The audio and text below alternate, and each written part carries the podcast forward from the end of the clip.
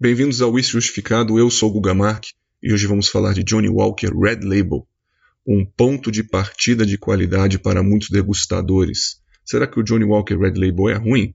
Será que você já tomou algum verdadeiro na sua vida? A gente sempre fica pensando, pois é um dos rótulos mais falsificados do mundo. Lembro que este podcast não está aqui para julgar, apesar de dar uma nota simbólica e também contar como foi a nota de Jim Murray na Whiskey Bible. A gente está aqui, na verdade, para fazer uma análise sensorial completa e uma opinião imparcial para você que gosta do rótulo, para você que consome este rótulo, buscar aí uma evolução do seu modo de beber e algumas informações que você precisa para poder crescer em nível no mundo dos maltes. Então, Johnny Walker Red Label, ele recebeu uma nota por Jim Murray de 87.5. Nossa nota geral foi de 3 estrelas de um total de 5. Iniciando então aqui a análise visual, a gente percebe uma apresentação interessante, uma caixa vermelha de uma garrafa com um rótulo vermelho, diagonal e dourado. Servido na taça, Johnny Walker Red Label é bastante brilhoso, tem uma beleza, um dourado brilhoso, tanto de conteúdo quanto brilho de superfície, tá? E a coroa de lágrimas aqui mostra gotas rápidas descendentes, que sugere uma maturação um pouco mais fugaz nos barris de carvalho.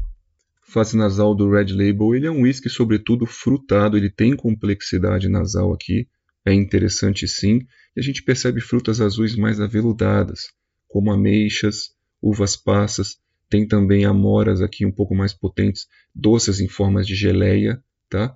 E tem um toque cítrico que lembra um pouquinho o guaraná in natura, também laranjas doces, e logo na sequência a gente percebe aqui um toque de malte doce, assim, do whisky de grãos, tá? Que lembra um pouquinho de frutas vermelhas, aqueles, aquele whisky de grãos mais maltados doce. E segue também ele é madeirado, ele tem uma madeira, um pouco uma madeira molhada, vamos dizer assim, e aromas da maturação da madeira também, como coco, um caramelo doce aqui também tem um caramelo mais branco, menos tostado ou amanteigado, e surge a pimenta, tá? que ela é uma pimenta mais potente, você percebe ela aqui, e algo herbáceo, difícil de definir, mas lembra um pouquinho algo de folhagem verde, alguma coisa dessa maneira aí e aparece tostas secas amargas, tanto de tabaco, não é um smoke, é, lembra mesmo uma tosta seca de tabaco, e também tosta doce de baunilha. O álcool ele é visível, ele é perceptível, tá? mas não é nada muito agressivo. Após criar então toda essa imagem nasal, a gente vai para a boca, a fase bucal dele ele se apresenta sobretudo com o corpo leve tá? e uma baixa oleosidade, tem uma entrega do destilado com uma boa potência assim de dulçor, tá? E também a correspondência do caramelo e da pimenta.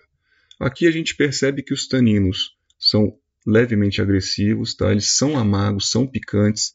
A gente percebe aqui um whisky muito apimentado, porque os taninos são quase incandescentes, tá? Eles praticamente pegam fogo na boca, presença em todo o palato aqui, desde a ponta da língua até na base, com ardência, tá?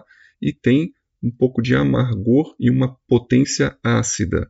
E isso junto com a presença alcoólica, que também traz aquele calor da vasodilatação alcoólica, ele fica um destilado um pouco mais agressivo nesta fase bucal.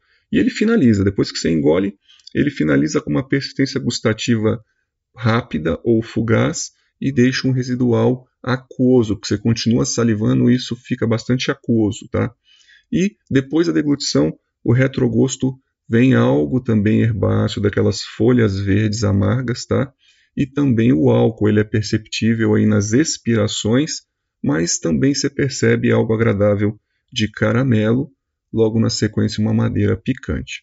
Então, a conclusão, Red Label é sim um whisky muito interessante, um whisky de entrada, um whisky que cabe no bolso de muita gente, e a gente tem que ser imparcial dizendo que ele recebeu uma boa nota por Jim Murray, por nós também, e ele realmente tem uma fase visual e fase nasal interessantes, mas a fase bucal faltou aí um pouquinho de arredondamento tânico. Tá? A gente acredita que uma, um tempo maior de maturação em barricas de carvalho, essa microoxidação que iria acontecer, e iria acalmar e arredondar, lapidar mais esses taninos ia deixar tudo o conjunto muito mais palatável, porque ele tem complexidade e ele é um whisky interessante sim.